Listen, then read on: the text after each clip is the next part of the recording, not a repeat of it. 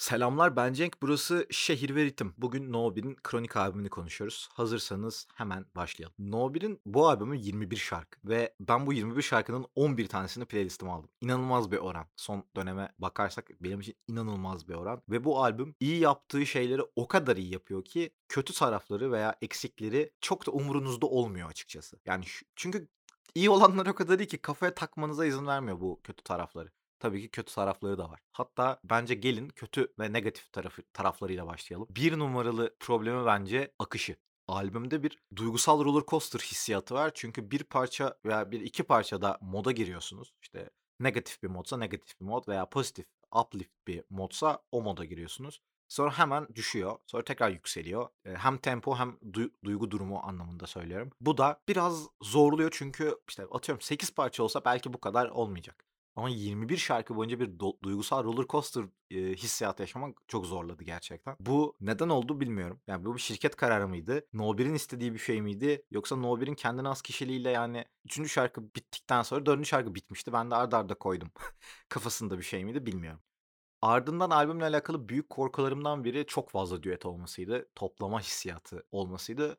Bence bütün düetler, buna beğenmediğim düetler veya beğenmediğim isimler de dahil çok iyi bir uyum yakalanmış. Mesela Kronik parçası var, Ahyan'la olan düet. Ben çok Ahyan sevebilen bir insan olmadım. Olamadım. Ne kadar dramatik söyledim. Neyse olamadım ve e, açıkçası albümde de böyle en az beklenti olan şarkı oydu. İyi bir şarkı ama mesela ben playlistimi almadım. Ama Ahyan seven bir, dinleyen bir arkadaşım da Twitter'da paylaşıp demiş yani hani bence albümün en iyi bir şarkısı bu demiş. Saygıyla karşılıyorum. Melek Mosso düetini ayrıca konuşmak lazım. Yarım Kalan Sigara isimli parça. Bir önceki şarkıları inanılmaz iyiydi ve hani bunu her anlamda zaten bunun karşılığını aldılar bu iyiliğin. Ancak beraber çalıştığınızda böyle bir tekrar beraber çalıştığınızda böyle bir problem oluyor. O problemde zaten çıtayı siz belirlemiş oluyorsunuz ve tabii ki biz de bu çıtayı en azından aynı noktaya erişmenizi bekliyoruz. Bence onun altında kalmış. Parça bazında baktığımızda yani bir önceki şarkı olmasaydı iyi bir şarkı ama herkes kadar yükselemedim, herkes kadar çıldıramadım. Ne kadar iyi bir şarkı falan diye çıldıramadım.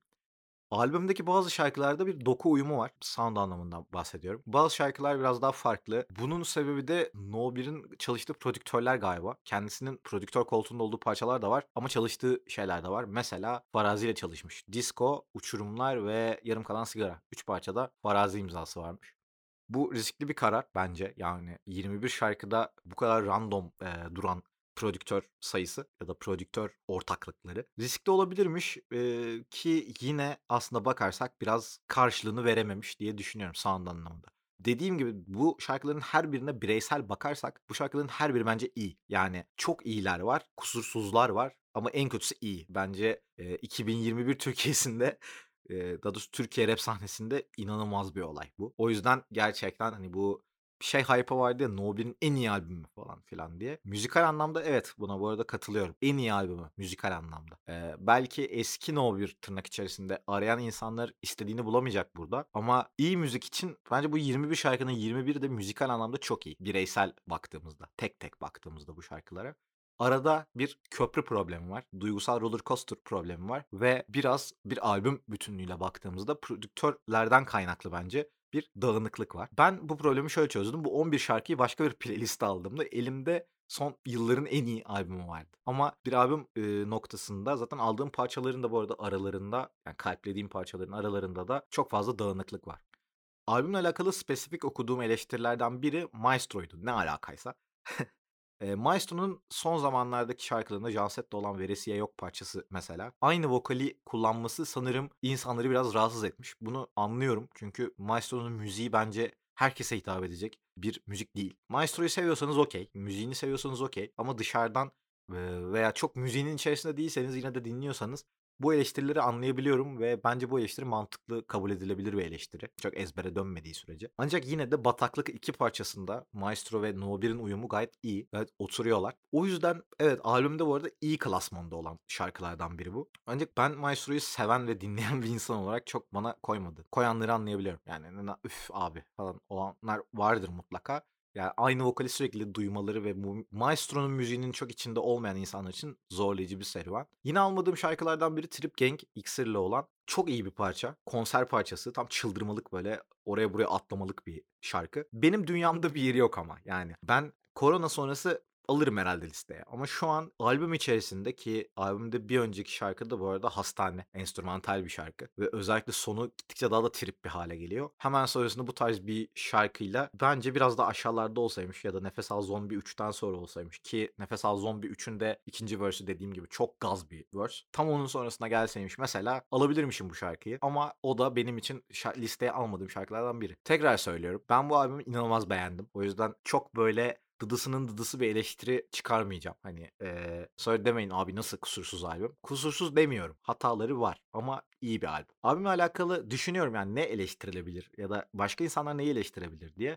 Basit sözleri, yer yer basit kafeler yakaladım. Yani tahmin edilebilir veya biraz çiğ kalmış laflar yakaladım. Hem No bir'de hem düet yaptığı kişilerde, beraber çalıştığı kişilerde. Ama bu yine ilk başta dediğim noktaya getiriyor bizi. İyi yaptığı, albümün iyi yaptığı şeyler çok iyi. Yani bir tane çiğ lafa karşılık bence iki tane çok sağlam ve çok insanın işte insan üstüne yumruk gibi gelen falan böyle bir sözler var. Sözler listesi var yani. O noktada bence nötrlüyor. Mesela bunu şöyle örneklendirebilirim. Tepki'nin Şehir Efsanesi albümü çok iyi başlıyordu ama iyi yaptığı şeyler aşağılara doğru o ekonomik kaygılarla yapılmış şarkıları temizleyemiyordu. Çünkü arada bir fark vardı. Yani o iyi şarkılar master class veya world class bir seviyede iyi değildi. Bu da böyle bir dengesizlik yaratıyordu. Ee, Deluxe'la beraber görüşüm biraz daha değişti ama onu ayrı bir zaman konuşacağız. Ee, burada bu var işte. Yani iyi yap iyi şarkılar kötü şarkıları taşıyor ya da çok iyi, şöyle diyeyim, imkansız derecede iyi şarkılar iyi diyebileceğimiz şarkıları taşıyor ve bu da bence çok iyi bir albüm çıkarıyor ortaya. Ee, Deluxe'u falan gelir mi bilmiyorum. Trend oldu ya. Sanmıyorum Deluxe'u falan geleceğini. Ama mesela e, şarkı listesi yeniden düzenlenmiş bir versiyonu ben hayır demezdim. Ama bence bu albümü dinleyecekseniz e, sevdiğiniz parçaları ayrı bir playliste alın. O şekilde dinleyin. Yani şimdi bana şey diyor olabilirsiniz. Abi ne demek kötü iş yok mu şimdi falan? Ya da kötü tarafı yok mu? E, kötü tarafı olan, yani kötü taraflarını konuştuk albümün.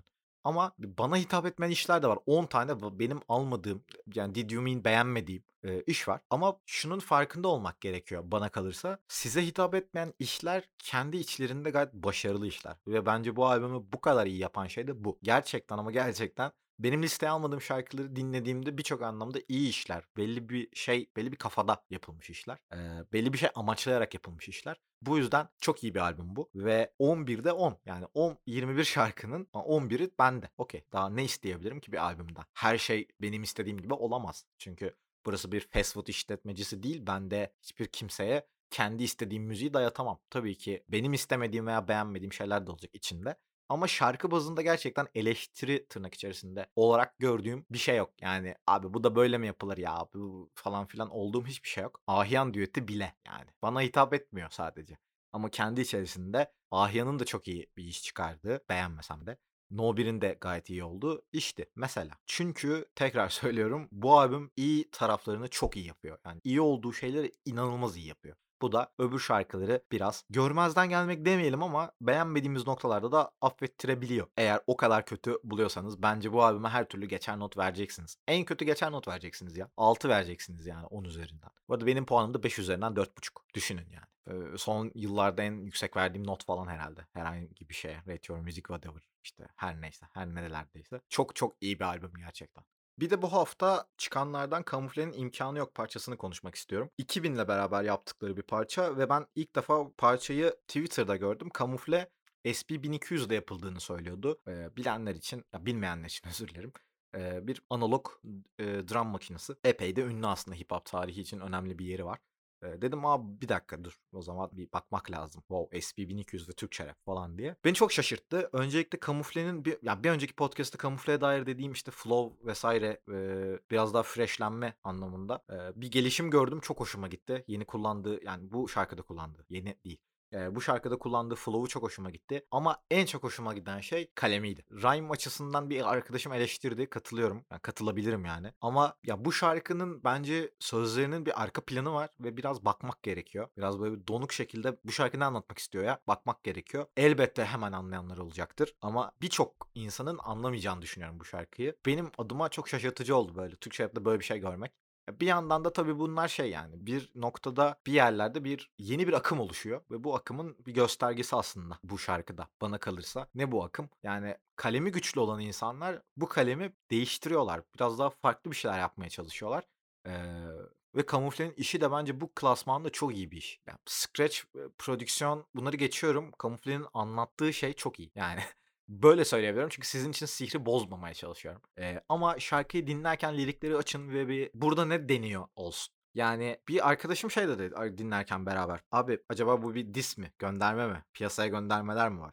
Evet bu arada pi- piyasaya biraz gönderme var ama biraz daha arka planına bakınca çok daha farklı bir perspektife geldi şarkı. Tekrar sizin için bütün sihrini bozmak istemiyorum şarkının. Ama eğer Kamufle'nin vokalinin işte bu geçen podcast'te saydığım e, tek düze flow'u veya tek düze gelmeye başlayan flow'u e, Maestro'da mesela aynı şeyden müzdarip olmaya başlıyor. Ya da biraz aranız açıldıysa Kamufle'yle bu şarkıyla bir geri dönün bakın ve lirikleri de okuyun aynı anda diyorum ve bu bölümlük bu kadar. Ufak kısa bir bölüm oldu çünkü pazartesi günü yani yarın yeni sezonla beraberiz. Kendinize dikkat edin. Görüşürüz.